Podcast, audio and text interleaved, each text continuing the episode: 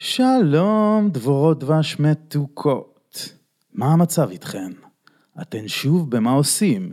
איתי, ד' ב', הידוע בכינויו דניאל ברון. לפני שנדבר על הפרק שלפנינו, רציתי לפנות אל המאזינות והמאזינים ולבקש דבר קטן אחד. אם עולה לכם רעיון לפרק שהייתם רוצים לשמוע, אתם מוזמנים לשלוח לי הודעה בפייסבוק, או במייל, או באינסטגרם. כולם מצורפים לאינפו. אני אעשה כל שאוכל כדי לגרום לזה לקרות. כן. רציתי לציין שבקרוב אני מעלה לאוויר פרויקט נוסף, העונה לשם אלטרנטיבה, הפודקאסט של up to us. הוא יתמקד בנושאים מעולם הקיימות האורבנית. הפרק הראשון יעלה עוד השבוע, ואני ממליץ לכל מי שאקולוגיה עירונית מעניינת אותו, שיתחיל להאזין.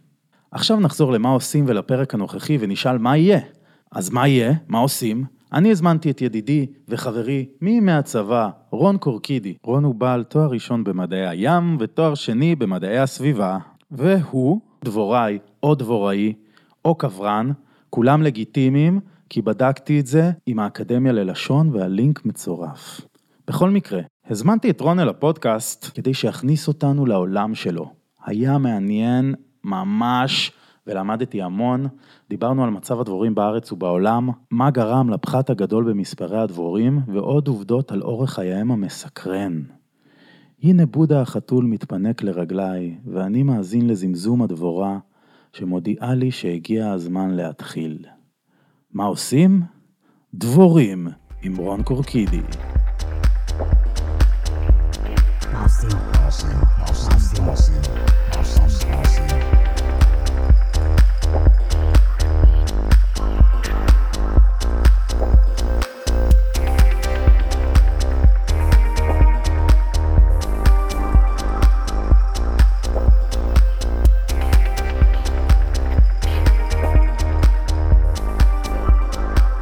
היי. שלום, רון קורקידי, וערב טוב לכל המאזינים והמאזינות. אה, אני מארח הערב הנפלא הזה את רון קורקידי, הלו ידידי הנפלא, עוד מימי MLRS, גדוד הרם, מנתץ. איך זה הלך השיר הזה? תגיד, אה, ומי, לא, איך זה הלך? אה, מה, שיר של גשם צבא? של פלדה, משהו כזה. איך זה הלך? אני ממש לא זוכר. אז אוקיי, רון. וואי, אני לא זוכר את הש... לא היה, אה, הוא המנתץ, גשם של פלדה, גדוד שלוש, שלוש, ארבע. אני זוכר רק את השירים של ג'ים מהצבא, האמת היא, כי זה מה שאני בעיקר אז אה, למדתי ושיננתי, אבל... אה, אני לא זוכר שאתה את זה וג'ים. הייתם חברים נורא טובים בצבא. עשינו, אתה יודע, היינו ביחד באוהל. אה, איזה אוהל הייתם? לא זוכר. אני ואדם היינו. אוהל שתיים. כבוד. כן, הייתי עם אה, ג'ים ועם מזרחי, שהוא דרך אגב, אני פולי? רואה אותו לפעמים. בולי אתה קורא לו? פולי? פולי? לא פולי? מתן. מזרחי, כן. אז מתן אותו מזרחי זה אני רואה. פולי, בטח שאני רואה אותו. וואלה. נולד לו ילד אתמול. אז הוא התחתן גם עם, אני מכיר את... רותם. כן, עם רותם, היא הייתה במכמורת, והוא גם גר במירמר, אז קיצור. נכון. אז אה, כן. אז רון, שלום ותודה שבאת. בכיף, כיף להיות פה בדן, אנחנו בקיבוץ דן. יס. מדהים פה. אה, אולי תספר מה אתה עושה באזור הזה של הארץ? סתם איך הגעת לפה? אה, אה, רגע, איפה אתה גר עכשיו? אני גר באבן יהודה, באבן יהודה. ואני באתי לפה כי העבודה, אני עובד, אני דבוראי, לא קברן. אוקיי, זה מה שחשוב לציין, היות והשיחה תהיה ברובה על דבורים וכוורות. לא אומרים קברן, כי קברן אני משער זה קונוטציה של קבר, אבל אם אומרים קברן עם ו', זה עדיין לא תופס. כף. כלומר, קברן עם כף, ככה פעם אמרו דבוראי. כן. אבל הקברנים לא אהבו את הקונוטציה הזאת, ולכן הם ממש שינו את זה באקדמיה ללשון, שינו את זה לדבוראי. אז היום אומרים דבוראי, אה, וזה מי שמטפל בדבורים. אז אני דבוראי, אה, וכחלק מהעבודה שלי בתור דבוראי, הגעתי פה לעשות ניסוי בקדמת צבי, אז הייתי פה קרוב, אז כבר אמרתי שאחרי הניסוי אני אבוא אליך אה, לבקר ולעשות את הפודקאסט הזה. אז הנה אנחנו פה. יס. אמ, אני זוכר זיכרונות נורא מצחיקים שלנו מהטירונות ו- או, מה. או מהיציאות הביתה. היה תקופה תקופתית. כן, מאוד. היה תקופה תקופתית, היה הרבה צחוקים, היה גם המון כאב, הרבה הרבה כאב. עכשיו זה כיף שאפשר להסתכל על זה ולצחוק. כן. אבל... אז זה היה אה, נוראי. היה נוראי, אני שמעת ש- סחבתי. שג'ים עושה הסכת או פודקאסט על התקופה של הצבא? מדהים, אני אשמח לשמוע את זה, הכי צחוקים. הוא עשה פרק אחד כבר והוא עכשיו מכין את השני, אתה לא מבין מה. צחוקים. תשמע, ראפ הצבא שלו זה אחד השירים האהובים עליי בכלל. אתה יודע שהבת שלי, אה, ירין, השיר שהיא הכי אוהבת בעולם, ואני מדבר איך אנחנו שומעים את זה כל יום בערך, זה את המחווה לנמרוד רשף של, אה, של. ג'ים והחבר'ה, ותקשיב, זה השיר. שלה, זה בעצם השיר שלנו בבית. אה, זה גם שיר שאני מבצע אותו מלא פעמים על הגיטרה, היא מתה על זה שאני עושה את זה עם הגיטרה, אז אה, אני אשמח מאוד לשמוע את זה, זה יהיה מצחיק. כן? גדול. אז אה, מהימים העצובים והיפים, והכואבים והפחות כואבים, הגענו לימינו אנו.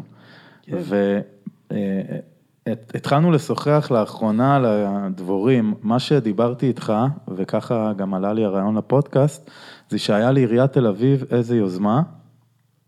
אה, לעודד אנשים לשים כוורות על הגגות של הבניינים שלהם. וזה היה נראה לי מוזר.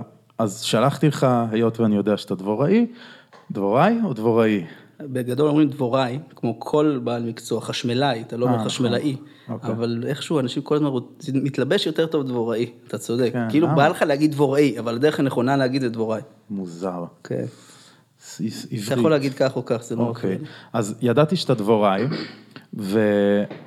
ושאלתי אותך, אה, האם זה נשמע לך, משהו שם לא היה נראה לי הגיוני, אוקיי? אז שלחתי לך את זה, ואז באמת הסברת לי שכמובן, כמו כל דבר, יש שני צדדים למטבע, ורציתי להאיר את עיני המאזינים, ובכלל גם אני בעצמי להבין את המורכבות, ואפילו הלכתי לסדנה על דבורים אצלך עם ישי ניסן, אה, מיודענו הטוב.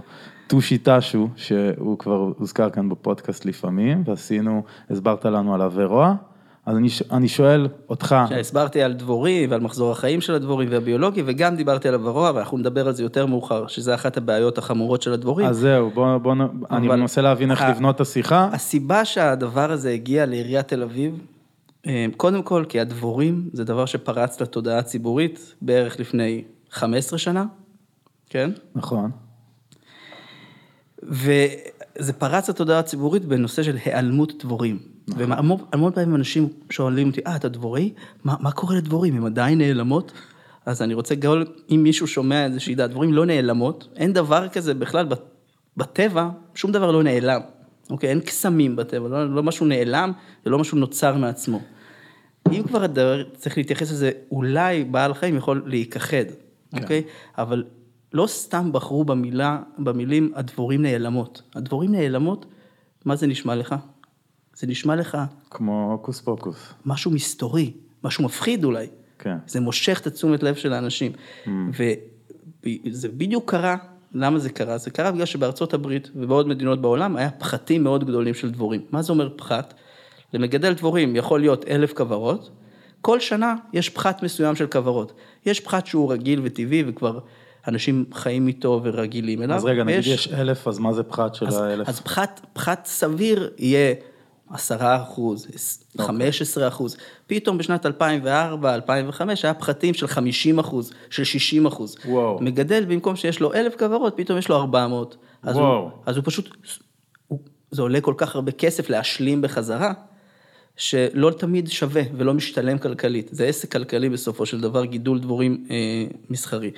עכשיו, בגלל שזה קרה אז, והתחילו להיות כתבות על זה בעיתונים, וזה בדיוק היה בתקופה של האינטרנט והרשתות החברתיות, אז, הסיפור הזה התפוצץ. נכון. וכל מי שכתב על זה איזשהו פוסט, הפוסט שלו קיבל, קיבל מיליון שיתופים, וכל מי שכתב על זה מאמר, אז הוא קיבל גם כסף אחרי זה למימון, לחקור למה זה קורה, אוקיי?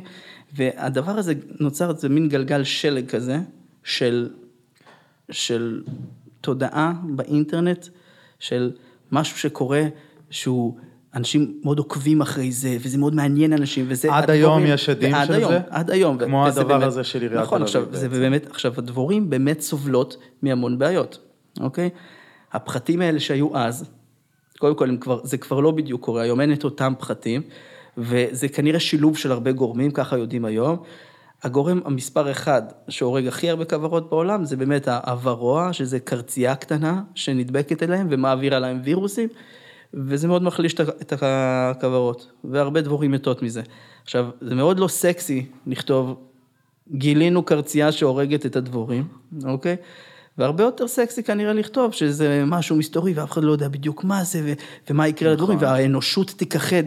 האנושות תיכחד, או העולם, אפילו אנשים אומרים, הטבע לא יהיה יותר פרחים אם לא יהיה דבורים. אז גם זה ממש לא נכון. בוא תבהיר לנו את הנקודה הזאת, אה, שאמרת לי בשיחה משהו מאוד יפה, משפט שאני זוכר, אמרת לי, "ל- לעולם זה לא משנה בשיט, אתה הסברת לי שיש יערות, ששם הכל קורה, הנה, הכל הסב- טוב, ואין הסברתי לך, שם נתתי לך דבורים. את הדוגמה היפה של אמריקה. כל יבשת אמריקה, Mm. שזה מקום ירוק, פורח ומשגשג, עד שהמתיישבים האירופאים הגיעו לשם, לפני 350-400 שנה, והביאו איתם את הדבורה, את הדבורה האירופאית, לא היה שם דבורת דבש. כלומר, לא היה דבורת דבש אחת בכל אמריקה, ועדיין, אה, אתה רואה שם, הכל, הטבע שם פרח. עכשיו, למה? כי דב- מאביקים יש בטבע המון. פרפרים וזבובים ו- ודבורי בר. צריך להפריד בין דבורי בר לבין דבורי דבש. אוקיי? דבורת הדבש זה, זה, זה דבורה אחת שהיא באמת מייצרת דבש. יש כמה, כמה אה, סוגים של דבורי דבש, אבל דבורי בר יש המון. זה דבורים שחיות בתוך הבוץ, זה דבור, בקרקע, דבורים שמקננות ביצים, דבורים ש... כל מיני סוגים של דבורים, המון המון סוגים של פרפרים ויתושים, שכולם עושים את ההאבקה של הפרחים, בסדר? לכן בטבע זה לא משנה אם יהיה דבורי דבש או לא. אם לא תהיה דבורת דבש, מישהו אחר יבוא ויתפוס את הנישה של דבורת הדבש. לצורך העניין, במדינת ישראל, יש פיצוץ של אה, דבורת דבש. כלומר, יש הרבה יותר דבורי דבש ממה שצריך להיות פה. הסיבה שיש פה יותר דבורי דבש ממה שצריך להיות, זה שבני אדם מגדלים דבורי דבש. אה, ובני אדם מגדלים דבורי דבש בצפיפות. כי אם אתה פעם נסעת פה וראית מקום שיש פתאום כוורות, מיליון, כן. אז פתאום אתה רואה 40, נכון. 40 כוורות כאלה יושבות ביחד, בכל כוורת יכול להיות בין 10,000, 20,000 דבורים, אה, בצפיפות, זה לא משהו שאמור להיות בטבע. נכון. אוקיי? אז צריך לחשוב איך אנחנו מסתכלים על הדבר הזה, האם, האם אנחנו מסתכלים על זה בתפיסה הוליסטית של הטבע, האם הטבע צריך כל כך הרבה כוורות? לא בטוח. האדם צריך הרבה כוורות. למה האדם צריך הרבה כוורות? כי דבורת הדבש זה המין המאביק היחיד שמצליחים לגדל במסות כאלה גדולות, שיאביקו אה, גידולים חקלאיים אינטנסיביים. מונוקלצ'ר? מונוקולטורה, בדיוק. אז אוקיי. רגע, הכי- מונוקלצ'ר, למי שלא יודע, זה גידול יחיד של קרופס אחד, אה, לצורך העניין, תירס, שדה שלם. הדוגמה הכי, אבוקדו, שדה שלם. כן, אז הדוגמה הכי קלאסית והכי בולטת בנושא הזה של הדבורים, זה השקדים, אוקיי? אוקיי. השקדים, שכמעט כולם גדלים באות, בערך, לא יודע באחוזים זה, אבל אה, כל השקדים בארצות הברית גדלים בקליפורניה באזור אחד, אוקיי? זה כמו מדבר עצום שהוא כולו רק שקדים. אני אומר מדבר, בגלל שבעצם חוץ משקדים אין שם כלום. וואו. אה, וכמעט כל הכוורות בארצות הברית נודדות על משאיות כל שנה בחודש פברואר, לתקופה של בערך חודש, לעשות את ההאבקה של השקדים, בסדר? אם לא יהיה דבורים שיבואו לעשות את ההאבקה של השקדים, פשוט לא יהיה שקדים שם, אוקיי? וזה השקדים, זה המטעי השקדים הכי, הכי גדולים בעולם, בסדר? עכשיו, אותו דבר גם קורה עם האבוקדו. בישראל, אה, היום, לא יודע אם שמת לב, אבל הזהב נוטעים אבוקדו-. כן. אבוקדו בכל מקום בארץ, נכון? כי, כי עכשיו פה המחיר... בדפנה, הכל אבוקדו, הכל. כי המחיר מאוד עולה וכולם רוצים אבוקדו. עכשיו, האבוקדו חייב דבורים. אומרים עכשיו גם שתוך עשר שנים כל כוורת בישראל היא תושכר להאבקת אבוקדו. אה, כי, כי הולך להיות כל כך הרבה דרישה להאבקת אבוקדו, שכל הכוורת שבכלל נמצאת בישראל, יצטרכו אותה שתאביק את האבוקדו. אז בשביל זה חשוב שיהיה הרבה דבורים ודבורי דבש שיהיו בריאות, כדי שיהיה לנו מספיק, אה, מספיק אה, פירות לנו לאכול, לאכול, בסדר? אז זה דברים מאוד... אה, כלומר, אתה אומר, אוקיי, אבוקדו, אנחנו חייבים אבוקדו, אנחנו חייבים אה, שקדים, כדי שיהיה לנו בעצם תזונה מספיק בריאה, בסדר? אבל אה, זה לא רק הגידולים האלה, ממש אבוקדו ושקדים, זה גם זרעים, זאת אומרת, כדי לייצר אפילו בצל, לצורך העניין, כדי לייצר זרעים של בצל, כן. צריך אה, גם כן דבורים. אז בעצם הדבורים האחראיות על ההאבקה של רוב, הג- ה- רוב הגידולים שאנחנו אוכלים, רוב, ה- רוב הפירות שאנחנו אוכלים, אה, זה בזכות דבורים, בסדר? כן. אוקיי. לא, אני רק מכין שאלות, ואני לא רוצה לעצור אותך באמצע, אז אני כותב אוקיי, לא, כי אני מסתכל עליך? וזה נראה כאילו שאתה כזה מחפש משהו לעשות, אז אני חיפשתי לא את בטוח. העט. סבבה. תמשיך. או שאני אגיע לשאלה שרציתי לרשום. אה, קודם כל אתה יכול לשאול. אני רציתי להבין, ב, אה, מן הסתם אה, עסקים קצת מעניינים אותי, רציתי להבין אם המודל הכלכלי של כל הכוורות והעניין הזה, האם הוא יותר תלוי בייצור דבש, או יותר בהשכרה של כל המטעים האלה? אז זה מאוד תלוי איך זה עובד? במגדל עצמו, יש מגדלים שהם אוריינטד להאבקה והם פחות מתעסקים בדבש, ויש כאלה שהם לגמרי דבש, אוקיי? בדרך כלל המגדלים המ- הגדולים הם עושים גם וגם, זאת אומרת הם, הם בפברואר הם יאביקו שקדים, אחרי זה הם יאביקו אה, תפוחים, בין לבין הם יעבירו את הכוורות לעדרים, לעשות גם אה, דבש מכל בעדרים. דבר כזה הם ייקחו את הדבש. אז לא, אז נגיד בשקדים אין דבש, בסדר? Mm. יש המון גידולים שאין בהם דבש, יש גם אה, קישואים בדרום. רגע, אוקיי? אז תסביר לי את זה. איך בגידולים מסוימים יש דבש, ובגידולים כי, מסוימים כי אין פרח דבש? מסוים, למשל הפרח של ההדר, של כל ה... של, של אה, אשכולית, אוקיי. הוא, יש בו המון צוף. כשהדבורה מטיילת בין הפרחים של האשכולית, היא עושה לה, היא מאביקה אותם, אבל היא גם אוספת מהם צוף, בסדר? ואז נוצ- יש לך דבש בכוורות, אתה יכול לראות דבש הדרים. נכון, יש גם דבש אבוקדו, נכון. אוקיי? אבל יש- יותר נדיר, יקר. נכון, יש משהו. פחות דבש אבוקדו, כלומר בעץ אבוקדו, באופן יחסי על פרח אבוקדו יהיה פחות צוף מאשר שיש על פרח של, של הדרים, אבל על, הוא באמת פרח בקישואים, נורא קטן, ראיתי אותו. אה, נגיד בקישואים יש אבקה, אבל אין צוף. אז הדבורים בעצם, כמו מכריח- הולכות, עושות האבקה לקישואים, אבל אין להם צוף מזה בכלל, אין דבר כזה דבש קישואים. אז רגע, למה מבחינה אבולוציונית הן באות לקישוי אם אין להן שם צוף? כל המטרה שלהם זה לקחת את הצוף מהפרח, לא? לא, הן באמת לא אוהבות, הן לא אוהבות מאוד קישואים, ואם אתה תשים דבורים שבצד אחד יש להם אה, שדה של קישואים, ובצד השני יש להם, לא משנה, עדרים לצורך העניין, הם לא יתקרבו אפילו לקישואים. אה. בשביל זה אתה כמו אונס את הדבורים, להאביק לך את הקישואים ואת המלונים. כלומר, יש לך... אה, כל הדלויים- אבטיח, כל הדלויים. הפרחים הצהובים האלה, אז אין בהם הדלויים, צוף? אין בהם צוף. הם טעימים, גם עכשיו זה אופנתי לשפים לטגן אותם, כן, לא יודע למה. זה משהו קצת אחר, אבל בעצם המגדלי דבורים באים עם משאיות, שמים את הדבורים באמצע השדה, וככה הדבורים בעצם יוצאות מהכוורת, הן צריכות, הן מחפשות פרחים, אין להן משהו יותר אטרקטיבי מזה, והן מאביקות את הקישואים, בסדר? או את האבטיחים. אז אה, בשביל זה חשוב שיהיה הרבה דבורים. אז אם הדבורים, יהיה מחסור בדבורים, יהיה לנו מחסור בפירות, אוקיי? עכשיו אתה תשאל, אוקיי, אז באמת חשוב מאוד שיהיה הרבה דבורים. מה, מה זה אומר לגבי בעצם, אם אתה מסתכל בראייה יותר הוליסטית כזאת של הטבע, יכול להיות שדווקא אם לא יהיה דבורים ולא יהיה פירות, ויהיה קצת התמעטות של אנשים, אז יכול להיות שדווקא לעולם עצמו אולי זה יותר טוב. לא, אני לא יודע. אה, זה, זה גישה של, של סביבתנים קצת יותר אה, רדיקליים, בוא נגיד ככה. אה, שזה בעצם הדרך אולי של הטבע לתקן את עצמו. אבל הדבורים לא נעלמות, ואפילו הם, יש רק יותר ויותר דבורים כל שנה. למה? כי הדבוראים מאוד טובים ב... להכין כוורות, זה עניין כלכלי. אם תיתן לי מספיק כסף, אני אייצר יותר ויותר כוורות. עכשיו שאלת, הגענו לשאלה הזאת מהנושא של הכוורות בתל אביב. נכון. האם זה דבר טוב או לא טוב? אז קודם עכשיו כל, אני גם, יש לי כל מיני מאזינים בתל אביב, הרבה חברים גם, ורציתי לדעת לעשות בתור up to us, שזה הארגון שאני עובד בו, האם לפרסם את הדבר הזה של עיריית תל אביב, אני בסוף החלטתי שלא, אחרי מה שאמרת לי, כי לא רציתי, כאילו, אם מישהו רוצה שיגיע לזה לבד. אני לא יודע אם, אם, אם לא לפרסם את זה, זה הדבר הנכון, אוקיי? יש לזה, כמו שאמרתי, שני, שני צדדים. קודם כל, שבן אדם אה, ישים כוורת על הגג, זה יכול להיות דבר מצוין, כי זה פותח לו את המודעות בכלל לדבר הנפלא הזה, שזה דבורים, שכיף לגדל דבורים, וזה קודם כל פעילות כיפית. נכון. וכמו שאני, אני נהנה לעשות קומפוסט, בסדר?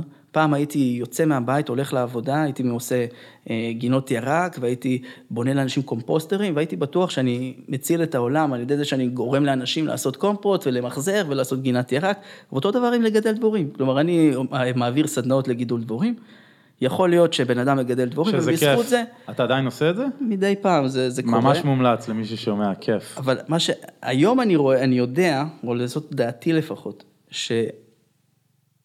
שאין מה להציל עולם על ידי זה שאתה עושה קומפוסט, אוקיי? זה קודם כל כיף לעשות קומפוסט, אז אם מישהו נהנה מזה, אני חושב שאני נהנה מזה, אז אני עושה את זה כי זה כיף לי.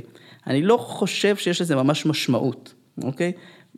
שזה ממש עוזר למשהו, בסדר? כי זה כל כך מעט. היה גם את הדיבור הזה, תשתלו פרחים שדבורים אוהבות. אוקיי, אז, אז גם הנושא הזה. אז אם אתה תשים כוורת דבורים על הגג שלך בתל אביב, אתה תעזור להפיץ את החשיבות של לא רק דבורים. אתה יודע מה זה מין מטריה? לא. מין מטריה? לא, מה זה? מין מטריה זה מין שקל לחבב אותו, אוקיי? למשל דולפין. אוקיי. אוקיי?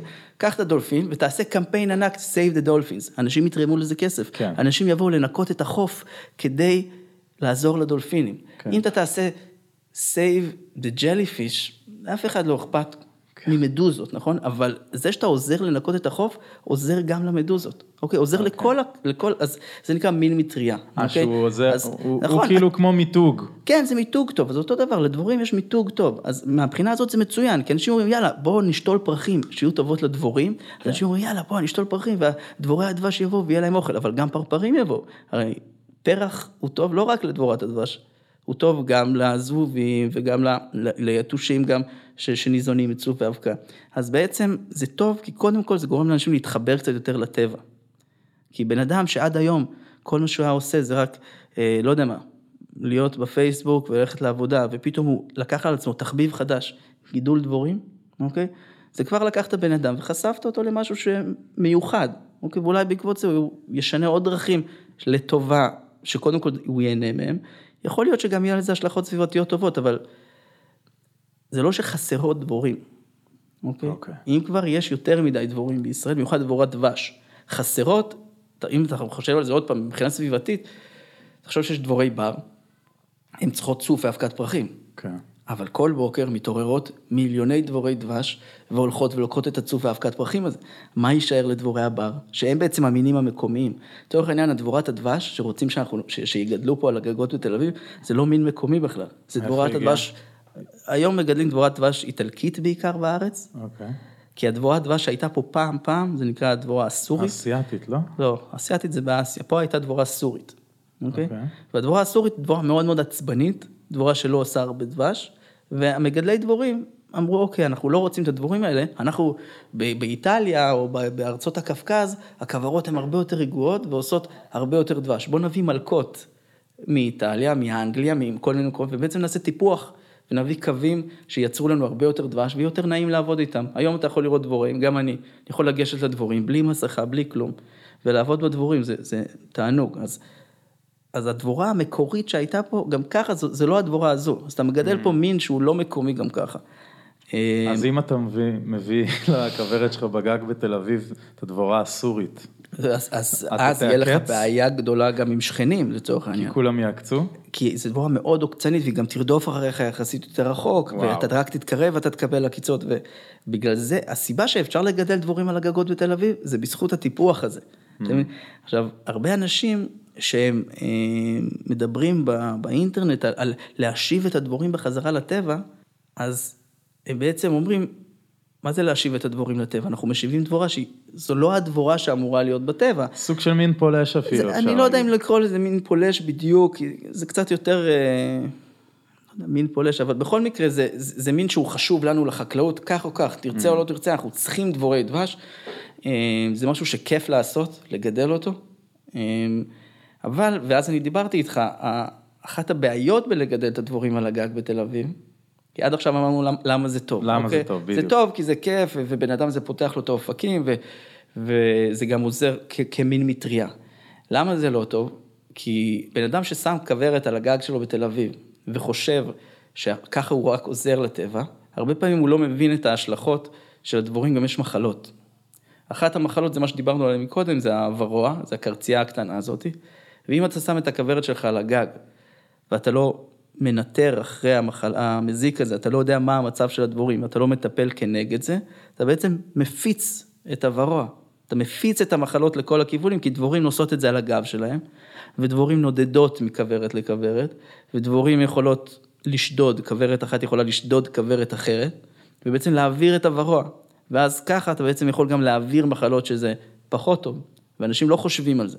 עכשיו, כן. כשבן אדם עושה את זה בתור תחביב, זה באמת לא משנה כל כך אם יש לו ורוע בכוורות או לא.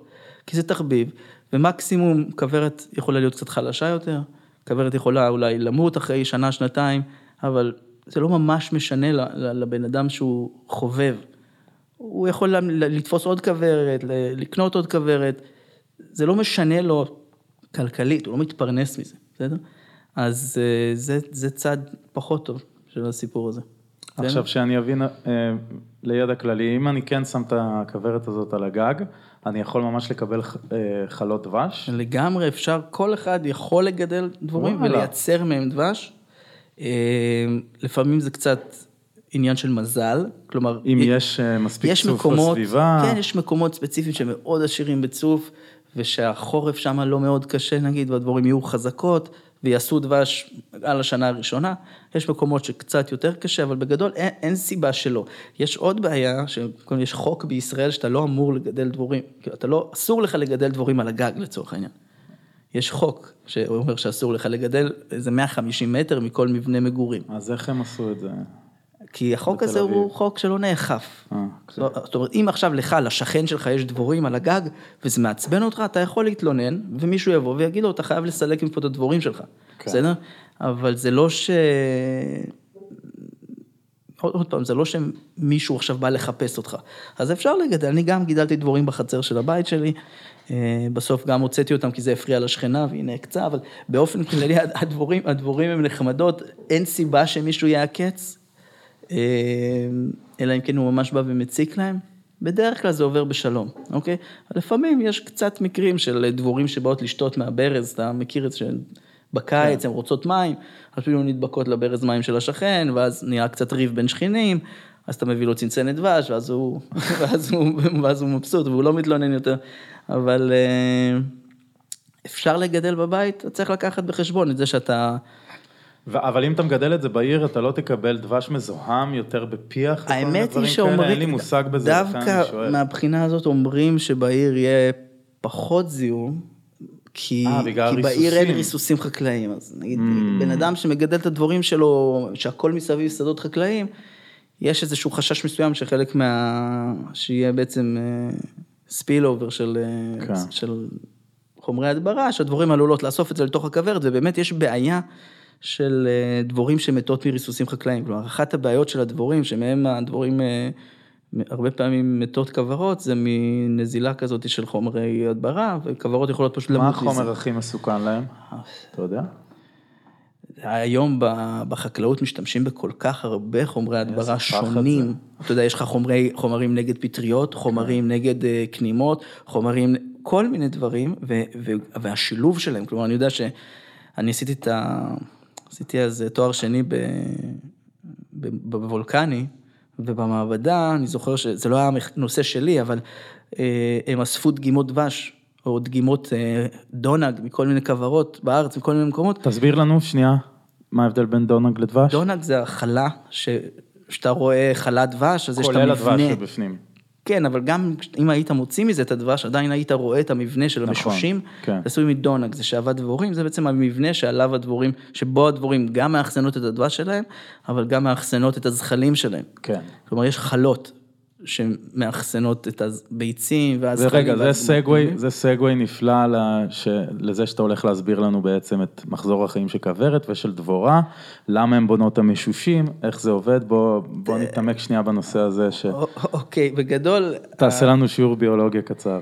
תראה, לדבר על המחזור חיים של הדבורים ועל הביולוגיה שלהם, אפשר באמת, זה, זה קצת מורכב, אבל בואו ננסה לפשט את זה, ובגדול, דבורה, כמו שאתה למדת שפרפר הוא הופך מביצה לזחל לגולם, ואז כן. יש לך פרפר, אז גם הדבורה היא חרק, ולכן גם לה יש ביצה. עכשיו, מי שמטילה את כל הביצים בכוורת, זאת המלכה, יש אחת בכל כוורת, וכמו שראית חלת דבש, אז יש גם חלה של ולדות, זה נקרא חלת ולד, ככה קוראים לזה בארץ, או אה, אה, ולד. ברוד, ברוד נשמע כמו מאכל אה, של רוסים. כן, כי כי יש לי ולד זה חבר מילה. ולד. כן, בסדר. בטוח זה- אוהב את זה. ולדות, אתה יודע, ככה, זה- זה נקרא. אז המלכה היא מטילה ביצה בתוך התאים המשושים האלה, והסיבה שהמשושים הם משושים זה בגלל שמבחינה הנדסית ככה הכי, אתה יכול לה- להכניס כמה שיותר תאים בשטח כמה שיותר קטן, בסדר? זהו, משושה משושה זה- פשוט, אוקיי? כן. אמ, ואז היא מטילה את הביצה בתוך המשושה, הביצה בוקעת ויש זחל, הזחל זה מאכילות אותו הדבורים, בדבש. לא דבש, מזון דבש. זחלים. אוקיי. אוקיי, מזון זחלים זה מין מזון מי לבן מייצר כזה. אותו? הדבורים, הדבורים הצעירות מאכילות את הזחלים, הזחלים אוכלים, מתפתחים לגלמים, הגולם בוקע ואז יש דבורה. דבורה חיה בין חודש לחודשיים, תלוי בעונת השנה, בסדר? אז למה הן מייצרות את הדבש בעצם? ואז, מה שהן עושות, הדבורה, בתחילת החיים של הדבורה, היא עושה maintenance בכוורת, אז אם זה לבנות את החלות, ואם זה לעשות פעולות ניקיון, אחרי זה להאכיל את הזחלים הצעירים. אחרי שהיא סיימה את השלב של השבוע, שבועיים הראשונים של החיים שלה, והיא סיימה עם המיינטננס, היא, היא הופכת להיות uh, משחררת, כלומר פורג'ר, הולכת להביא מזון. Mm.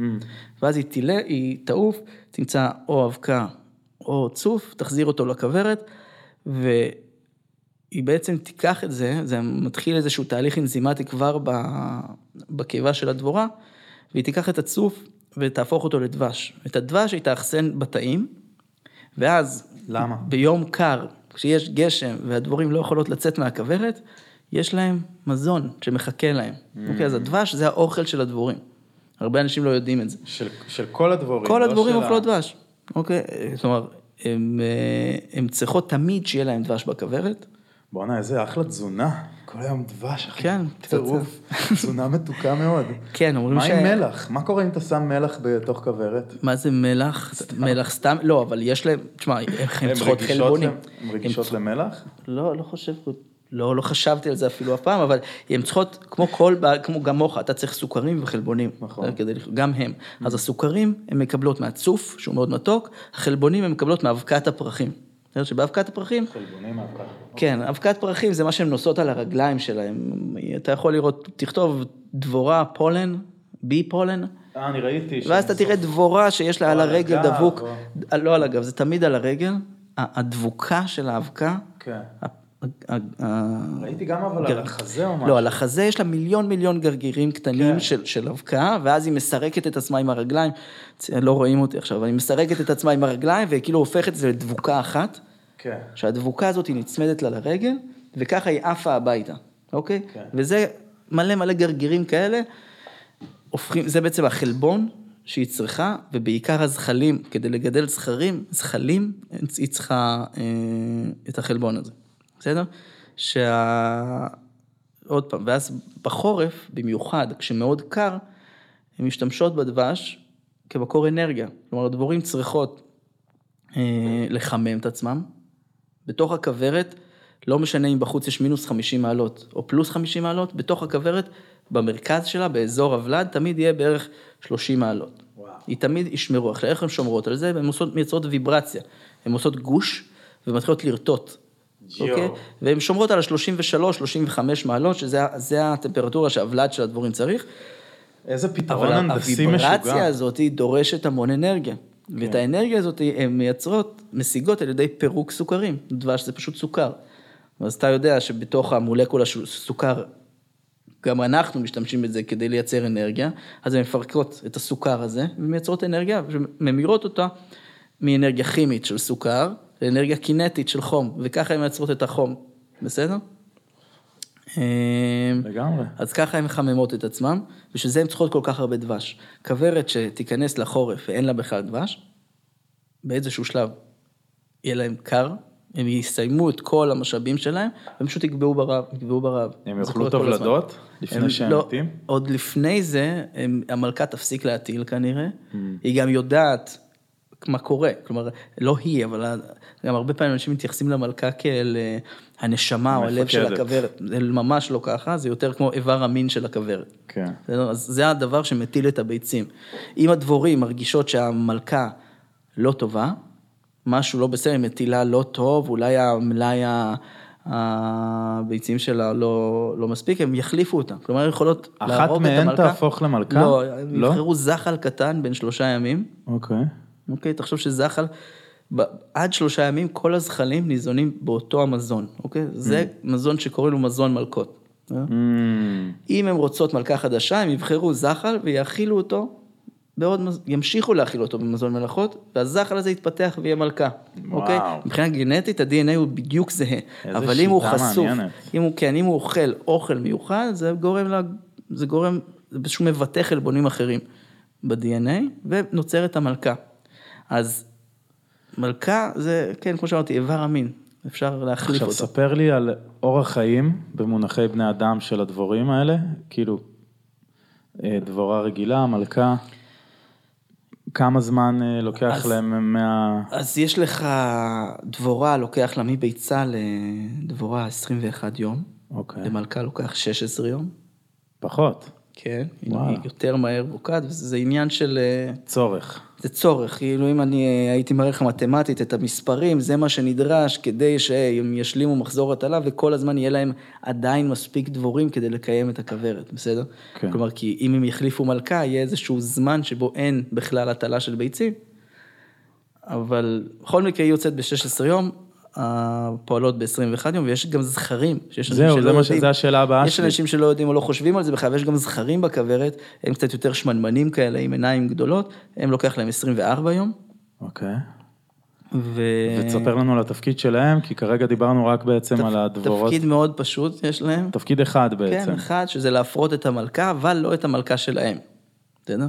כלומר, כדי להפיץ את בדיוק, למען... אה, כל יום בשעה מסוימת, הדבורים יודעות מתי, זכרים עפים מהכוורת, מחפשים מלכות, לא שלהם, אלא מלכות מהאזור. אם ימצאו מלכה, הם ינסו לזווג אותה, מלכה מזדווגת עם בערך 15 זכרים, פעם אחת בחיים. ביום? לא, לא, פעם אחת היא מזדווגת, אוקיי?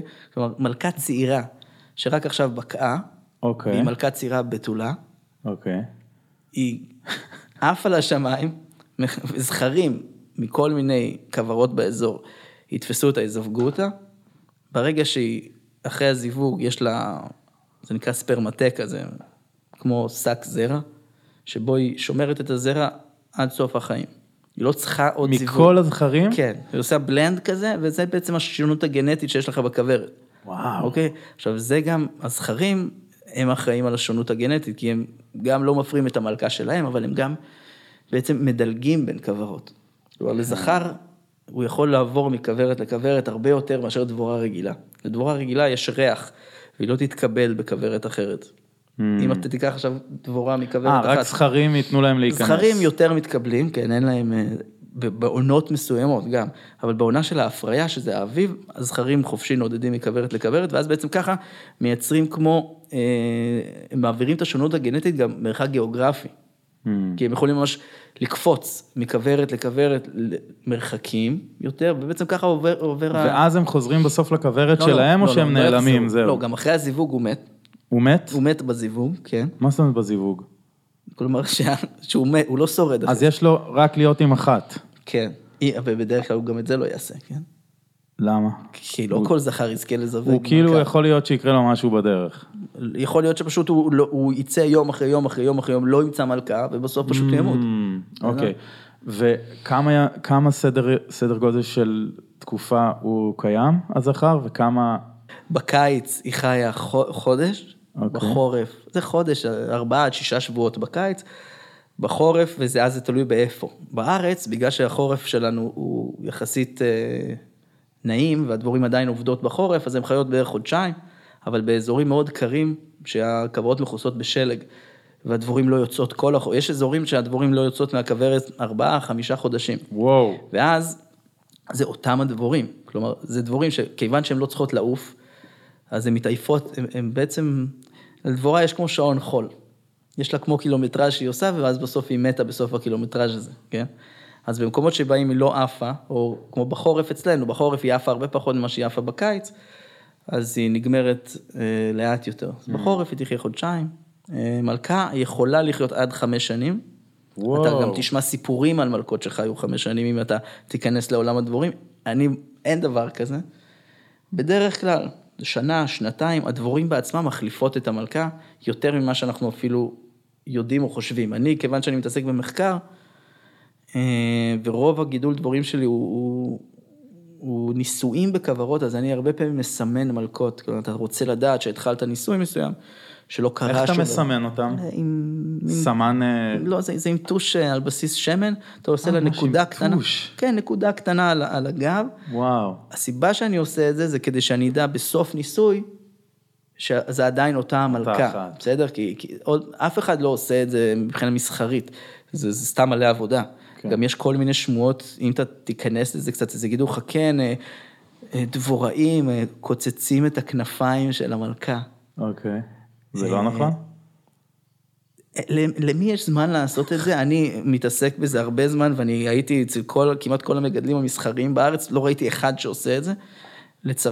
לצורכי מחקר, אולי יש אנשים שעושים את זה עוד פעם, כדי לדעת שזאת אכן המלכה שלך שהתחלת איתה, והיא תהיה גם בסוף הניסוי, אז זה, זה אולי עושים, אבל...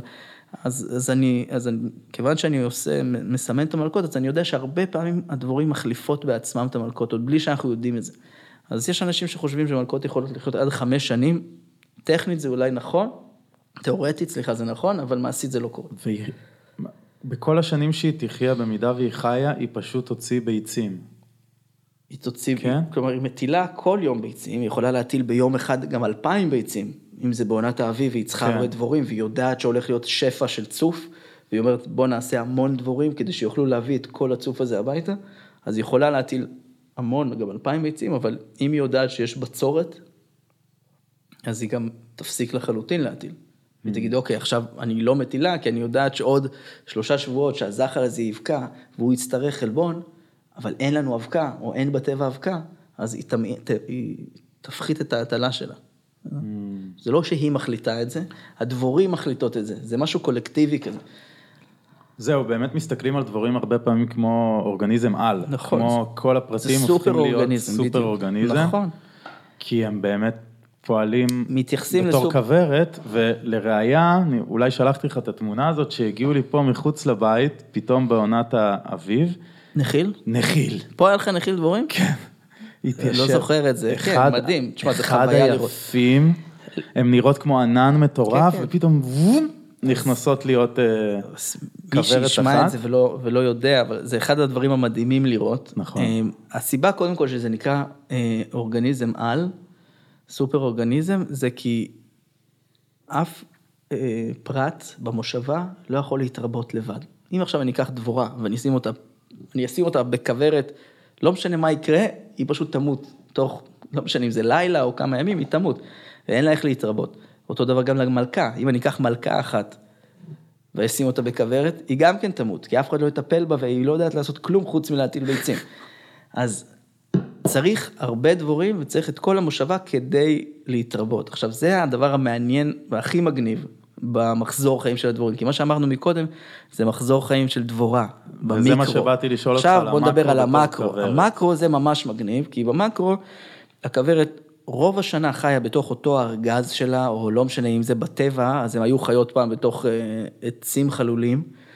ורוב השנה היא חיה בתוך העץ החלול שלה, והדבורים אוספות דבש, והמלכה מטילה ביצים, ואז מגיע שלב בעונת האביב, שנהיה פריחה מטורפת, המון המון המון צוף, המון פרחים, והדבורים יודעות שהטבע מספיק חזק כדי לשאת עוד כוורת. כלומר, בואו ניקח את הכוורת האחת שלנו ונהפוך אותה לשתי כוורות, אולי לשלוש כוורות, אולי אפילו לעשר כוורות, אם, אם הטבע הוא מאוד חזק.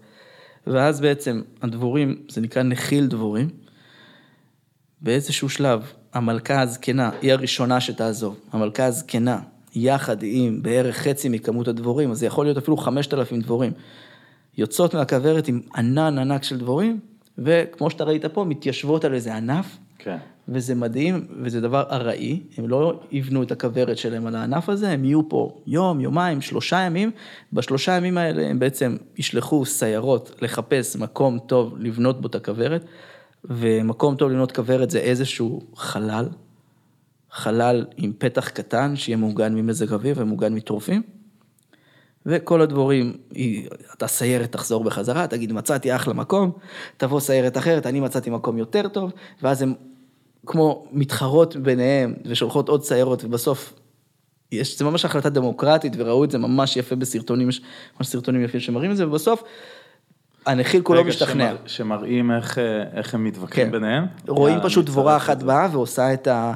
היא כאילו עושה את ה... את ה... מחול, מחול הדבורה, הריקוד הזה שלה, של בצורת השמונה הזה. לא מכיר. אז אני תראה waggle dance. נקרא waggle dance. הדבורים יש ביניהם תקשורת מאוד אה, מפותחת, בשביל חרקים זה בוודאי מפותח, שהן יודעות להעביר אה, אינפורמציה לגבי, למשל מצאתי מזון, כמה מזון מצאתי, מה המרחק שלו, מה הזווית מהשמש, ואז, כלומר, כדי לדעת כמה דבורים שווה לשלוח לשם להביא את המזון הזה, לא להביא יותר מדי דבורים. מצד אחד, מצד שני לא להביא מעט דבורים, ובדיוק לאן, אז זה ממש מגניב, זה נקרא, זה ה-Waggle Dance, שזה ריקוד בצורת שמונה, אבל גם כשהן מדברות ביניהם על איזה בית לבחור, אוקיי, אז אחת תחזור, היא ת, תעשה את, ה, את הריקוד שלה. עכשיו הריקוד שלה ככל ש... ממש ניתחו את זה, זה ממש יפה, ככל שהוא יותר, אה, היא מנענעת את, הטוסיק שלה כזה יותר חזק, סימן שיש שם יותר, ואז היא משכנעת את הדבורים שמסביבה, לכו לבדוק את זה, ואז חוזרות, ואז הן גם כן עושות את זה, ואז זה עניין של ממש מספרים. בסוף יש לך מספיק דבורים שהן כאילו הולכות לקמפיין הזה. ובינתיים יש דבורים אחרות שאולי אומרות, רגע, אבל גם שם מצאתי איזה מקום. בסוף הם כולם השתכנעו ללכת למקום מסוים, ובאיזשהו שלב, ממש ביחד, כולם עפות, כמו ענן, שזה דבר עד שזה פשוט מגיע לאיזה יפהפה. threshold שמספיק ראו את המקום נכון, ההוא. בדיוק, ואז הן עפות, נכנסות לאיזה, זה יכול להיות כוך, הרבה פעמים בארץ, זה, זה חורים של מזגנים, זה כל מיני אה, טלוויזיות ישנות, אני היה לי, היה לי כוורת בתוך רמקול, וואו. שהחזקתי אותה בתוך הרמקול ככה איזה שנתיים, אה, סתם כי זה היה מגניב, ואז הדבורים, אז זה בעצם כמו תינוק של כוורת, עכשיו הוא ייכנס לתוך בית חדש ותתחיל כוורת מההתחלה בעצם, בסדר? בינתיים, בכוורת האם, אתה תגיד, רגע, אבל המלכה הזקנה עזבה, מה קורה עם המלכה הצעירה? מה, מה קורה עם הכוורת ה- המקורית? לא יהיה לה מלכה עכשיו. אה, רגע, זה תמיד שהמלכה שהייתה בכוורת, היא יוצאת עם המלכה הזקנה תצא הסיירת? ראשונה, אוקיי. בסדר? ואז זה תלוי בכמה חזקה הכוורת. אם זו כוורת מאוד מאוד חזקה, עם המון דבורים, יכולות להוציא עוד נחיל. אז איך הם יוציאו עוד נחיל? הן הן מתחילות לעשות מלכות חדשות. כמו שאמרתי לך מקודם, שהן לוקחות כמה זחלים קטנים, מאכילות אותם במזון מלכות, יהיו מלכות חדשות, הם לא יעשו רק אחת, הם יעשו כמה. אם הכוורת מאוד חזקה, תבקע מלכה צעירה, תיקח איתה עוד איזה כמות של דבורים, בדרך כלל זה יהיה נחיל קטן יותר מהנחיל הראשון. הנחיל הראשון הוא תמיד הנחיל הכי גדול. אחרי זה יש נחיל קטן יותר שייצא, ועוד פעם, מתחיל את אותו סיפור, ולפעמים עוד אחד. אני ראיתי כוורות שמוציאות גם עשרה נחילים. וואו. באיזשהו שלב, הן אומרות, אוקיי, זהו, הכוורת שלנו, אנחנו כבר צריכות להישאר פה, והמלכה אחת מהמלכות, היא תישאר, תצא להפריה, תחזור בחזרה לכוורת המקורית, כן. ורגע, אז אלה שעכשיו יצא נחיל ראשון או שני, וואטאבר, הם התמקמו במקום ארעי, אה, הוציאו את הסיירות, הסיירות מצאו כוורת, שכנעו את כולם, הלכו למקום החדש, הגיעו למקום החדש, המלכה יוצאת לעשות הפריה. לעשות הפריה, אלא אז אם. שנייה, אלא אם כן זו, הנחיל הראשון, זה מלכה זקנה כבר מופרית, היא לא צריכה הפריה. אם מאותו יום, ברגע שהם נכנסו לבית החדש, היא כבר מתחילה להטיל ביצים. הנחיל השני והשלישי הם עם מלכות צעירות באמת, לכן זה גם נחילים יותר קטנים, זה פחות משאבים מושקעים. זה דבר גאוני גם, כי הדבורים יודעות, אוקיי, עכשיו אנחנו יוצאות עם מלכה צעירה. המלכה הצעירה לא תמיד תצליח לעבור הפריה. אולי תצא להפריה ויתפוס אותה עצירה ויאכל אותה, אולי תצא להפריה, לא יודע מה יקרה. אז, אז הן לוקחות, גם הנחיל הזה הוא קטן יותר, שאם זה לא יצליח, אז, אז לא הלכה כל הכוורת, אתה מבין? זה, זה, זה, לא הלכו הרבה מהמשאבים. הנחיל הראשון הוא כמעט תמיד יצליח, כי כבר יש לו מלכה מטילה. בסוף, הכוורת המקורית תוציא מלכה צעירה חדשה, המלכה הצעירה הזאת תצטרך לעבור הפריה, תחזור בחזרה, ואז בעצם אנחנו בשיא האביב, הדבורים ממשיכות לאסוף צוף ודבש. בארץ הכי, העונה הכי חזקה זה באמת האביב. אה, בערך ביולי נהיה די יבש, תלוי באיזה אזור אתה, ואז הדבורים הם אפילו קצת מצטמצמות. אה, קשה להם קצת קשה בחום. להם, יש הרבה צרעות גם, אה, יש הרבה פחות פריחה. נכון. אחרי זה בסתיו דווקא עונה טובה. Mm. כלומר בסתיו יש הרבה אקליפטוסים וחרובים ויש שיזף, יש הרבה פרחים שפורחים בסתיו. זו עונה דווקא יחסית חזקה, ובחורף הן נכנסות ל...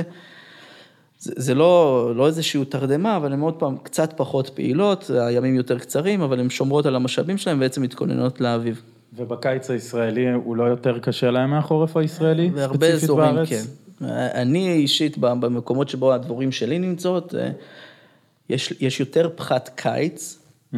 בארץ מאשר פחת חורף, שבמקומות אחרים בעולם זה ממש לא ככה. במקומות אחרים בעולם, האתגר הוא לעבור את החורף. כלומר, כן. כוורת שתעבור את החורף, היא כבר, היא תיתן את היבול דבש. שער וכל- לעצמי רוסיה, כמו כן, קרים. אה, צפון ארצות הברית ודברים כאלה, אבל גם שם יש להם פחתי קיץ, בעיקר בגלל הוורוע. כלומר, פעם זה לא היה, Mm. הוורוע אה, היא בעיקר מתר... היא מתרבה בתוך הוולדות של הדבורים. ולכן שהכוורת יש בה המון המון, אה, המון דבורים והיא מאוד חזקה ויש הרבה ולד, הרבה ולד, כלומר הרבה זחלים, אז יהיה גם הרבה ורוע. והוורוע גם מעבירה איתה וירוסים. אז בעונות מאוד חזקות, פעם היה לוקח לוורוע יותר זמן להרוג כוורת. היום יש המון וירוסים.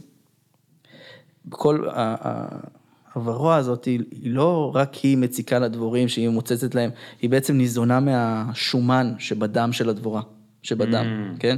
היא נצמדת לדבורה, כמו קרצייה, זה הכרית, כן? נצמדת לדבורה ובעצם מתוך הדם שלה, של הדבורה, היא מוציאה את גופי השומן, מזה היא ניזונה, בסדר? על הדרך, כיוון שיש לך כמו מזרק שהוא זרק לך לתוך הגוף, היא מעבירה וירוס, בדיוק כמו שיתוש מעביר וירוסים. אז הוורוע מעבירה וירוסים. עם השנים, בגלל שמעבירים כוורות ממקום למקום, אז הווירוסים הלכו ונהיו יותר ויותר וירוסים. בסדר? למה? כי ברגע שהוורוע תופסת איזה וירוס, אז היא תופסת אחרי זה עוד וירוס, העבירו כוורת ממקום למקום, במקום הזה היה וירוס חדש, פשוט התווספו עוד וירוסים עם הזמן. אז עכשיו יש יותר מ-20 ומשהו וירוסים. זה נהיה. מכונת וירוסים. בדיוק, זה מכונת וירוסים.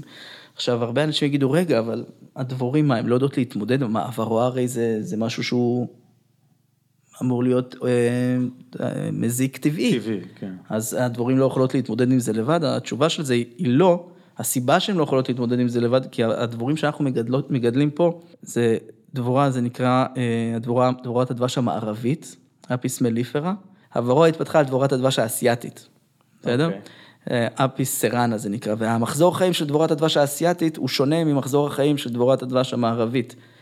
אה, והש... ויש יש הרבה הבדלים, והדבורת הדבש האסייתית הזו ממש אבולוציונית, למדה להתמודד. למדה איך להתמודד עם הוורוע, כלומר הוורוע לא תהרוג דבורת דבש אסייתית. Mm.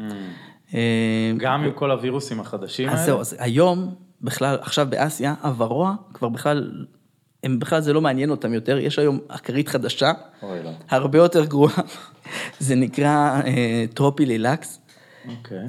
זה, אכרית חדשה, שהיא נמצאת אה, עכשיו בתאילנד, כאילו, זה המפחדים ממש שזה יגיע אלינו, אה, כי זה אכרית שמתרבה הרבה יותר מהר, ו, ובעצם ממש קשה להיפטר ממנה, זה ממש משהו של השנה, שנתיים האחרונות. זה... והסיבה שהאכרית בכלל הגיעה מאסיה. אלינו, ובכלל לכל ה... לאירופה, זה כי, מה שאמרתי לך מקודם, ניסו לטפח ולהביא דבורים יותר עמידות, יותר חזקות, אז העבירו דבורים ממקום למקום בעולם. אז אפשר להעביר ממש כוורות שלמות, ואפשר פשוט לקחת מלכה עם כמה דבורים בכלובית ולשלוח את זה בדואר. אוי אוי אוי. אז זה מה שקרה במשך שנים, אנשים פשוט העבירו דבורים ממקום למקום בלי יותר מדי פיקוח, והעבירו את הוורוע, והעבירו וירוסים. ועכשיו זה אסור לעשות דבר כזה? היום זה לא בדיוק שאסור, אבל אתה צריך לעבור איזשהו תהליך רגול, רגולציה הרבה יותר רציני. למשל באוסטרליה, המקום היחיד בעולם שאין בו ורוע. וואלה. עכשיו נחש מה עוד אין בוור... באוסטרליה? אין, אין פחת כוורות, כמעט. אשכרה. כלומר, הפחתים האלה שהיו בארצות הברית, שהיו בגרמניה, הדבורים נעלמות, וזה, ו, וזה, אמרו שזה קרינה סלולרית, אמרו שזה ריסוסים כאלה. היה אפילו מאמר רציני שכתב שזה בן לאדן, אני לא צוחק. באמת, זה היה ב-2004.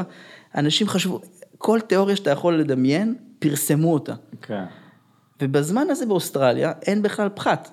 כלומר, יש פחת הרגיל, פחת שנגרם ממחלות שכבר סובלים מהם המון זמן. למה? כי באוסטרליה אין את הוורוע. הוורוע היא... זה פשוט לא הגיע לשם? זה לא הגיע לשם, והם שמרו על זה טוב. הם. הם שומרים טוב על הגבולות שלהם. באוסטרליה, כל אונייה שמגיעה לאוסטרליה עוברת סריקה. לראות שאין איזה נחיל בר דבוק איפשהו, בסדר? ברמה כזאת.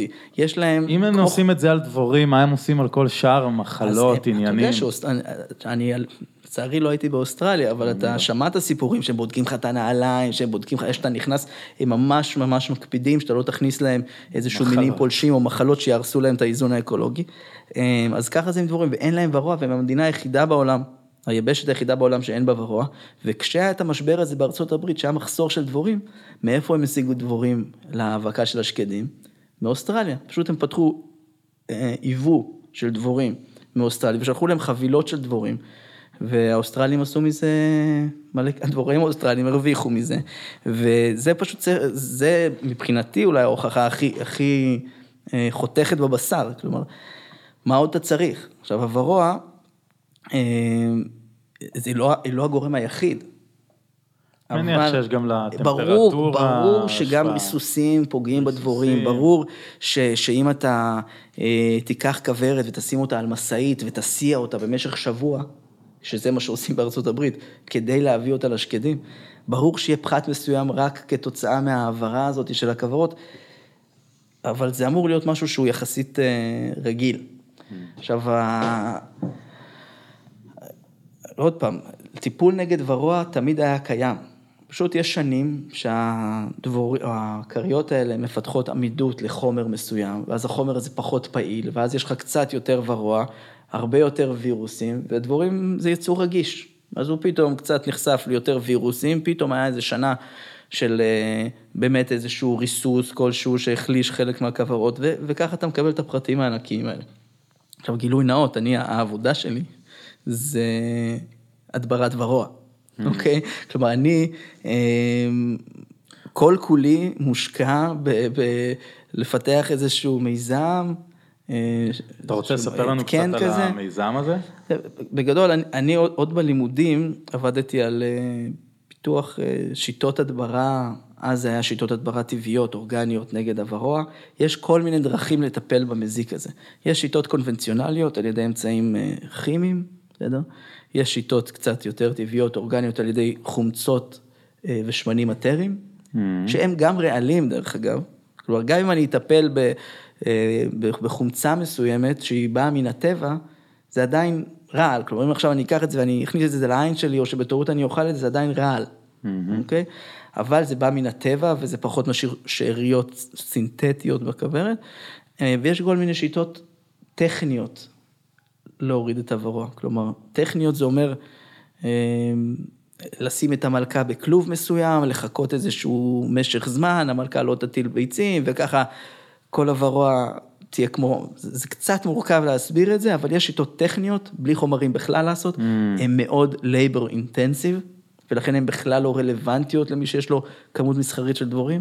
יש את השיטות האורגניות, שהן פשוט לא מספיק יעילות, ולכן הן לא... אה, הן לא רלוונטיות למגדלים המסחריים, ויש את השיטות הקונבנציונליות, שזה שימוש בחומרי הדברה אה, סינתטיים, שזה מה שבערך 99% מהמגדלי דבורים בעולם. וזה גם מה שאתה עושה. אז מה שאנחנו עושים, אנחנו קודם כל מפתחים איזשהו התקן ש, שישחרר חומרי הדברה בצורה מבוקרת, אוקיי? ועל הדרך גם ידבר עם הדבוראי ויגיד לו מה שלום הכוורת שלו, בסדר?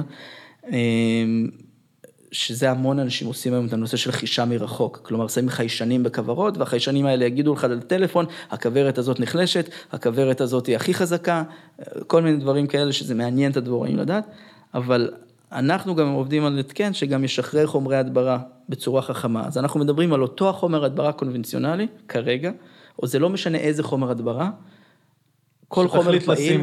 כל חומר פעיל, אתה תוכל לשים אותו בתוך ההתקן, וההתקן ידע לשחרר את זה בצורה מאוד מדויקת. כלומר, יחס לכמה ורוע שיש. זה לא בדיוק ככה, יחס לעונה המסוימת בשנה, אתה תכתיב לו פרוטוקול מסוים, כלומר אני אכתיב לו פרוטוקול מסוים והוא ידע, אה, עכשיו אני לוקח לצורך העניין, הסיבה שזה גם עדיף, לא רק שזה עדיף כי זה יהיה הרבה יותר יעיל, זה גם עדיף כי אנחנו נשחרר הרבה פחות חומר, ברמה של סדר גודל פחות.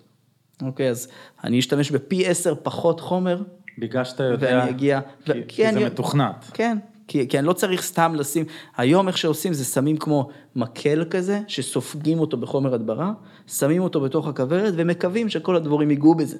ודרך אוקיי. מגע זה צריך לעבור אליהם. אוקיי. בסדר? איך ההתקן הזה עובד? ההתקן יעבוד בשיטה של נידוף. Mm, אוקיי, אז זה יעבור, את זה, ייקח את זה למצב של גז, ואז כל הכריות יהיו חשופות לזה, לא משנה מה, אז אתה צריך הרבה הרבה פחות חומר, בסדר? אז הטיפול יהיה הרבה יותר יעיל.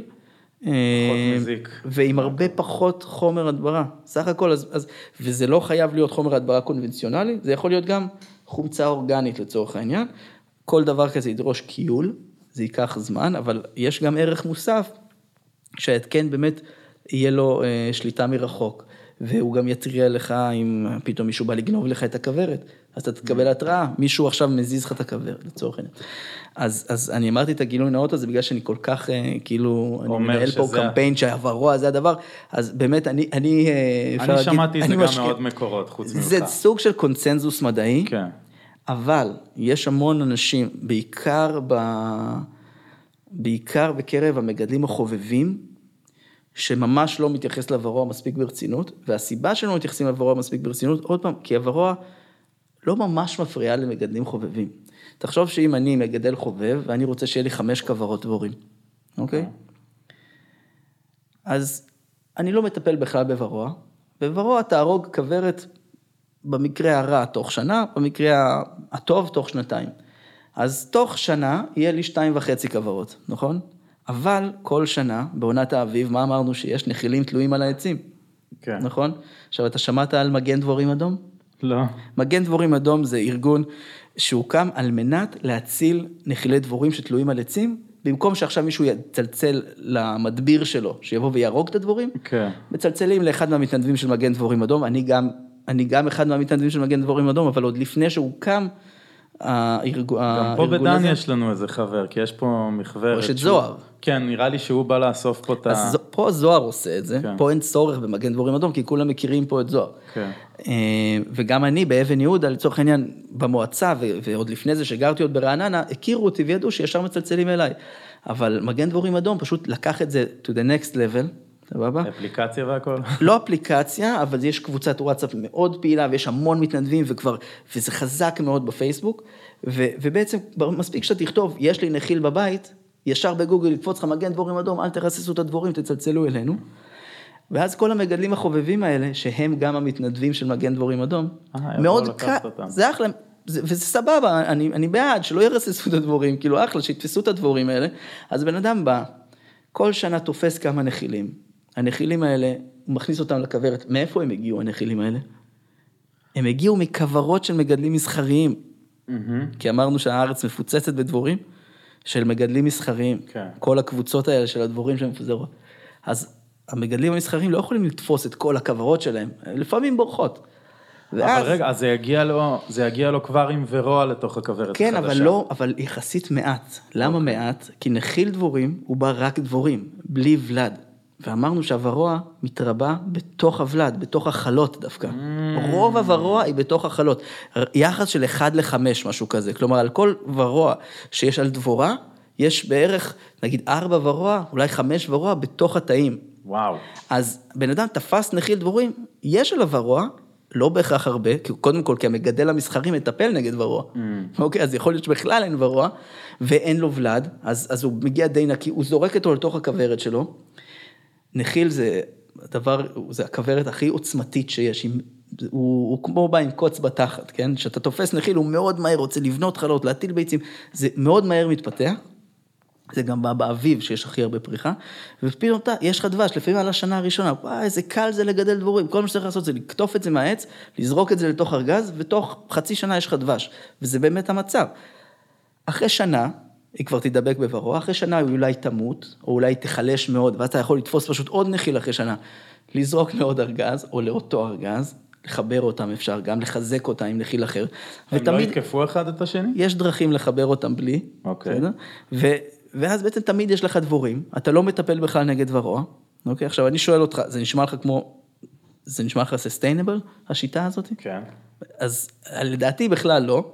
למה? למה? כי אתה כל הזמן מאבד דבורים. אז נכון שאתה תופס אותם על העצים, אבל אני למשל מטפל נגד ורוע, ומדי פעם אני גם תופס על העצים, ואז כל שנה יש לי קצת יותר דבורים. עכשיו אני יכול למכור את הדבורים כן, האלה. פשוט לאנשים אולי אין... אין להם עניין למכור דברים, כן. בסדר, אבל מה קרה בדרך? מה קרה בדרך?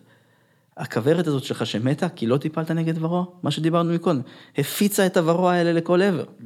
עכשיו המגדל דבורים, שזאת הפרנסה שלו, שהוא מנסה לגדל דבורים כדי לייצר האבקה, כדי לייצר דבש, כל הזמן הדבורים שלו נדבקות בעוד ועוד ורוע. הוא מטפל נגד ורוע, ועוד פעם יש ורוע, למה? כי, כי יש מלא אנשים שלא לא מטפלים. הבנתי את הנקודה אז, הזאת. אז זה... יש לי אבל, יש כן. לי שאלה מאוד אה, מהותית גם במובן ביולוגי, כמו שיש, בוא נגיד מרוץ כנגד אה, טפילים וחיידקים אצל בני אדם עם האנטיביוטיקה, שאומרים בסוף, בסוף החיידקים יפתחו עמידות להכל. גם כאן במקרה הזה אני מניח שיש, אה, שיש את המצב הזה, שאומרים בסופו של דבר הוורוע תפתח עמידות לכל ה... לחומרי הדברה. לחומרי הדברה. כבר מפתחת, כבר, חומרי? הדברה הלכו לאיבוד אחד אחרי השני, כלומר, כמו שקורה היה עם אנטיביוטיקה ברור, בעצם היה בחיידקים. חומר הדברה בשנות ה-80 שהשתמשו, הוא כבר לא עובד, בשנות ה-90 הוא כבר לא עובד. עכשיו, בערך נשארנו עם חומר הדברה אחד, שהוא, אפשר להגיד שהוא יעיל, לא לגמרי, וברור, זה, בעיה חמורה. עכשיו, זו הסיבה גם שאנחנו עובדים במיזם שלנו על לפתח התקן שבאמת יעשה את זה בצורה חכמה יותר, אה, אנחנו נוכל כלומר, גם חומרים, זה, זה, זה, זה שאלה קצת מורכבת אה, לענות עליה, אבל המרוץ אחרי חיפוש, אחרי חומר הדבר החדש, תמיד קיים, המון אנשים עובדים על זה, או שיטה אחרת. לטפ... ל... ל... בסופו של דבר, זה עניין של עלות מול תועלת. אה, יש דרכים לטפל שהן מאוד קשות, כמו שאמרתי, עם החומצות האורגניות האלה, הטיפול הוא פחות טוב, אבל זה כן אין טיפול. לנו טיפול ביולוגי של משהו שאוכל את הכריות אחת- האלה? אחד הנושאים שלי במאסטר שלי היה אה, פיתוח של פטריה. כן. נראה אם אני אצליח להגיד את זה. אנטומופתוגנית. אוקיי, זו מילה יפה, קשה, יפה, אנטומופתוגנית. זה פטריה שאוכלת חרקים. אוקיי. ואז בטבע. חיפשת אחת שתאכל ספציפית. ואז לקחנו איזה מטריזיום, זה היה בשיתוף, אה, הייתה לי מנחה שהיא, אשת פטריות, אה, והיא בעצם, עוד היה לה את הרעיון הזה קצת מלפני, ועשינו בעצם שיתוף פעולה, היא הביאה, בעצם אנחנו גידלנו פטריות, אה, נבגים, וייצרנו אותם, ואז לקחנו את הנבגים האלה, בהתחלה עשינו ניסויי מעבדה, ודווקא ראינו שהפטריה היא כן מנביג את הוורוע, וזה מצליח להרוג את הוורוע בתנאי מעבדה, ברמה מסוימת, בכוורות לא ממש הצלחנו. מבחינה יישומית, כלומר הדבורים הן מאוד מנקות את הכוורת, אז הן כל הזמן זורקות לנו את המנקות, לא משנה איך הכנסנו את זה, הן מנקות את זה, ו, אה, ולא היה לנו ממש הצלחה עם זה בשדה, אז ובסוף למה את הוורוע הן לא מצליחות לנקות? הוורוע היא חכמה. מה זה, איך, גם זה, לא, מנסה יש התנהגות. יש דבר שנקרא התנהגות היגיינית של דבורים. למשל באסיה, הדבורה היא הרבה יותר מנקה את עצמה. Mm. הדבורים יכולות אחת מהשנייה כמו להתגרד ולנקות את הדבורים, את, את, את הוורוע. גם יש התנהגות של ניקוי בתוך התאים. Mm. כלומר, אחד, אחד הדברים המדהימים של הדבורה האסייתית, זה כשהזחל, כשהוא הוא עדיין זחל, אבל הוא יודע שהוא נגוע בוורוע, יש לו ממש אפופטוזיס. אתה זוכר מה זה אפופטוזיס? בטח, הוא הורג את עצמו. התאבדות, הוא פשוט הורג את עצמו, ובזה הוא משמיד גם את המחזור ריבוי של הוורוע. וואו. איזה גאוני זה. עכשיו, זה... איזה זה- מוטציה זה רק- קרתה שמה כן. במה- עכשיו, זה רק- במהלך זה הדרך. רק דוגמה להתנהגות אחת. אמרתי לך שיש את הגרומינג הזה שמגרדות אחת עצמה, אחת השנייה. יש גם קטע שממש פותחות את התא, דבורים אחרות. באות, פותחות תא של ולד, מוציאות את הוולד הנגוע, זורקות אותו. ג'ו. אוקיי? עובדים על זה, גם פה בארץ עובדים על זה המון, על, על, על נושא של לנסות אה, אה, לטפח קווים של דבורים. שיהיו אה, עמידות על ידי הניק, הניקיון הזה, אבל אין משהו שהוא עדיין, אתה יודע, אה. ניצחון כן. כאילו, זהו, זה תעשה, תביא את הקו הזה, לא יהיה לך ורוע. יכול להיות שאתה שילוב. עכשיו, הדיבור בכללי הוא שילוב, כלומר, גם לעבוד על טיפוח על קווים עמידים יותר, גם להשתמש בחומרים כמה שפחות מזיקים לדבורים, זה, זה נקרא כאילו הדברה משולבת, זה הדיבור במדע היום. נראה לי בהכל, לא? כן, עדיין אין לזה, לפחות. לפחות בדבורים אין לזה עדיין אה, ממש הצלחה. כלומר, היום, בסופו של דבר, מה שקורה היום, זה שכל, רוב המגדלי דבורים עדיין משתמשים בחומרי הדברה קלאסיים, אה, ובגלל שהם עובדים קצת פחות טוב, אז אולי הם פשוט שמים יותר ויותר מזה, אה, וכל הזמן מחפשים מהו החומר הבא ואיך ליישם אותו בצורה הכי טובה, שזה כן יעבוד. אה, זה, זה עולם.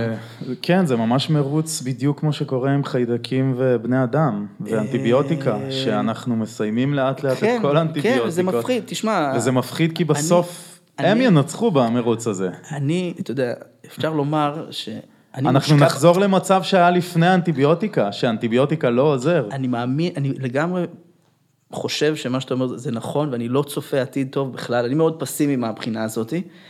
אף על פי שאני מושקע, אחרים. אני מושקע בעתיד, כאילו, כן. עש- עשיתי ילדים. ברגע כן. שאתה עושה ילדים, אתה כאילו אשכרה אומר, אוקיי, כל מה שהאנשים האלה אומרים על, על משבר האקלים, או כל מה שאנשים אומרים על, על פיצוץ אוכלוסין ודילול משאבים, אני חושב ש...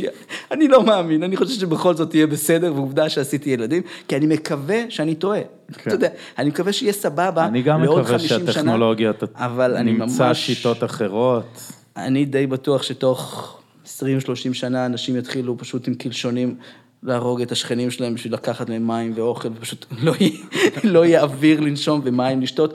אה, סתם, אולי לא עוד 30 שנה, אבל אני בטוח שעוד 30 שנה יהיה כל כך לא נוח ברמה של, של יוקר וברמה של איכות מזון פשוט גרועה בגלל זיהום, ואיכות של מים גרועה, כי הכל פשוט יהיה מזוהם. אה, אבל אה, אולי אני טועה, אתה יודע, לא, טעיתי בוא, אתה בעבר. יודע, יש כזה מונח אופטימיזם טכנולוגי, שהוא אומר שאנחנו סומכים כל על הטכנולוגיה שהיא תציל אותנו. ועד היום זה באמת עבד. אתה יודע, בשנות ה-60 היה ממש זרם של, של חוקרים, של, של, שהם פשוט אמרו, והראו את זה במספרים.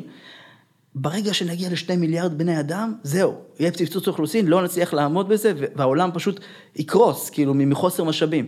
עכשיו, זה לא עובדה שהעוגה כל הזמן גדלה. כן. אה, הטכנולוגיה המנצחת מצליחה להשיג את המשאבים בעוד דרך. הנה, אה, אמרו שלא יהיה יותר אה, נפט, הם מצאו עכשיו את הפרקינג, עכשיו מוצאים נפט, אתה יודע, פתאום הטכנולוגיה מנצחת. כנראה. שהמין האנושי, אנחנו צריכים להיות עד כדי כך צמודים לקיר, ושאין לנו איך לברוח בשביל להביא את בכל דבר הפתרון. זה ככה, זה תמיד הצורך, תמיד, אתה, קודם כל יש צורך, ואז יש המצאה.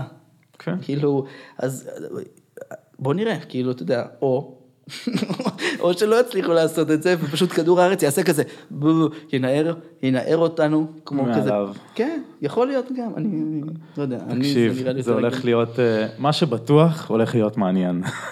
אה. וכנראה קשה. אתה יודע, אני ממש מקווה שלא, אתה יודע, כי... מעניין בטוח יהיה, אם ימצאו פתרון זה יהיה מעניין, אם לא ימצאו פתרונות זה יהיה מעניין. תשמע, אם לא ימצאו פתרונות, הולך להיות גם עצוב, אתה יודע. אתה, אנשים כן. הולכים, הולך להיות גם אה, סבל, אני ממש ממש מקווה שזה. לא יקרה, ממש. אני גם מקווה. אה, מה עוד על הדבורים? זהו, אני חושב שאנחנו סיימנו. אוקיי. אה, אני גם ממשיך להאקתון כנרת כרגע. מה זה הקטון כנרת? מה שאמרתי לך, יש האקתון ב... אה, אה, איזה- באיזה מוסד שנקרא כנרת, שהולכים לפתח כל מיני יוזמויות אקולוגיות, ועושים 24 שעות של אה, המצאה של פתרונות. מדהים, אני, מדהים. מאוד, אני מאוד בעד. אתה יודע, אני, אני גם פה, לא, הכי- אני לא מהכי אופטימיים מבחינה הזאת, אני איפשהו חושב שכאילו אנחנו, הרכבת הזאת כבר נסעה, כמו שאומרים, אבל... הייתי אה, בחרדה הזאת עמוק, וזה רק דרבן אותי לעשות עוד ועוד לא, דברים מדהים, שקשורים תעשה, לנושא. כל עוד אתה נהנה מזה, כן. זה הכי חשוב, מדהים, תעשה ותדביק את החיידק הזה וכמה שיותר אנשים.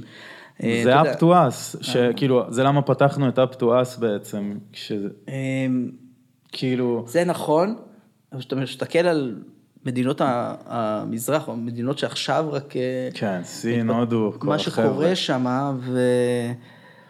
זה מפחיד שזה לא רוב העולם, ש... נכון, והם שלא כאילו... בטוח שאפשר, בגלל זה אמרתי, שלא בטוח שאפשר לעצור את הרכבת הזאת, כן. אבל תעשה מה שאתה יכול, ושכולם יעשו כמה שהם יכולים, וגם בדבורים, אתה יודע, כל מה שדיברנו עכשיו זה הכי על קצה המזלג, זה פשוט עולם. זה עולם שאנשים מאוד אוהבים לשמוע עליו, כי זה מעניין, אנשים, אתה יודע, נורא אתה מעניין. מה הדבורים, מה, תקשיב, זה היה נורא וזה." מעניין. באמת, כל מה אה, שדיברנו זה- עליו, זה אני- מגניב מאוד, נכון, אני רק רוצה להגיד ש... הדבורים, כל הטבע הוא מעניין. כלומר, אם עכשיו הייתי מספר לך סיפור על איך הכבד שלך עובד, אני בטוח שהייתי אומר, וואו, איך זה יכול להיות, זה כזה מגניב. בדבורים איכשהו זה כמו מופשט יותר, יותר קל להבין את זה. בגלל זה אנשים מאוד כזה מתחברים, יש גם דבש, שזה טעים, לא דיברנו הרבה על דבש, יש גם עוקץ, לא דיברנו על העקיצות אולי בכלל. נעשה דבורים שתיים. אתה בא לפה פעם בשבועיים, לא? הלוואי, האמת היא, הייתי מת לבוא לפה יותר, כל כך כיף פה, יאללה. ממש. צפון. עכשיו תגיד אה, איפה אפשר למצוא אותך? אם אה, מישהו צריך, אה, אם מעניין אותך שימצאו אותך, אולי לא מעניין אותך לא, שימצאו תראה, אותך. קודם כל, אם למישהו יש שאלה עניינית ואני יכול לעזור בה, אני תמיד, תמיד שמח, אתה יודע, בכיף. אבל במגן דבורים אדום. לא, ואז מגן דבורים אדום זה אם אתה מוצא, אם מישהו רואה נחיל דבורים, אז אני כבר אומר, אף פעם אל תזמינו מדביר. זה, אין שום סיבה, זה סתם יעלה לכם כסף ותהרגו דבורים. יש מגן דבורים אדום, יש שפע של מתנדבים, שבדרך כלל מצליחים ליצור איזשהו פתרון לדבר הזה. אה, אני, אפשר למצוא אותי רון קורקידי בפייסבוק, או יש את המייל. אתה רוצה לספר את ה connection של החברה, של המוצר שאתם עושים, או לא, שלא מדברים על זה עוד? לא, אין, זה לא כל כך רלוונטי, אני חושב, לאנשים שזה, אתה יודע, אני אוקיי. מקווה שיום אחד תקרא על זה בעיתון. אה, זה לא ממש, אה, כל מגדל דבורים אה, יודע על זה כבר, כאילו, אנחנו פה עכשיו מדברים יותר לאנשים שהם לא מגדלי דבורים. נכון. זהו, אז תודה רבה לדני שהזמין אותי. תודה לרון קורקידי, וואי, היה ממש כיף, החכמתי מלא. כפיים, כפיים, זה היה מאוד, אני אוהב, אני אוהב את הפודקאסטים האלה שאני מחכים מהם, זה כיף לי. זה נחמד, יש עוד הרבה מה ללמוד, ובכיף, ממש. אז אה, תודה רבה, אה, מקווה שאתם נהניתם כמו שאני נהניתי, ואנחנו נתראה בסיבוב, ולחיי אה, האופטימיות ושהעולם, הלוואי, הלוואי. שהמין האנושי יציל את שייקח עצמו. לזה עוד מאה שנה ולא, הלוואי. טוב, תודה רבה. ביי ביי.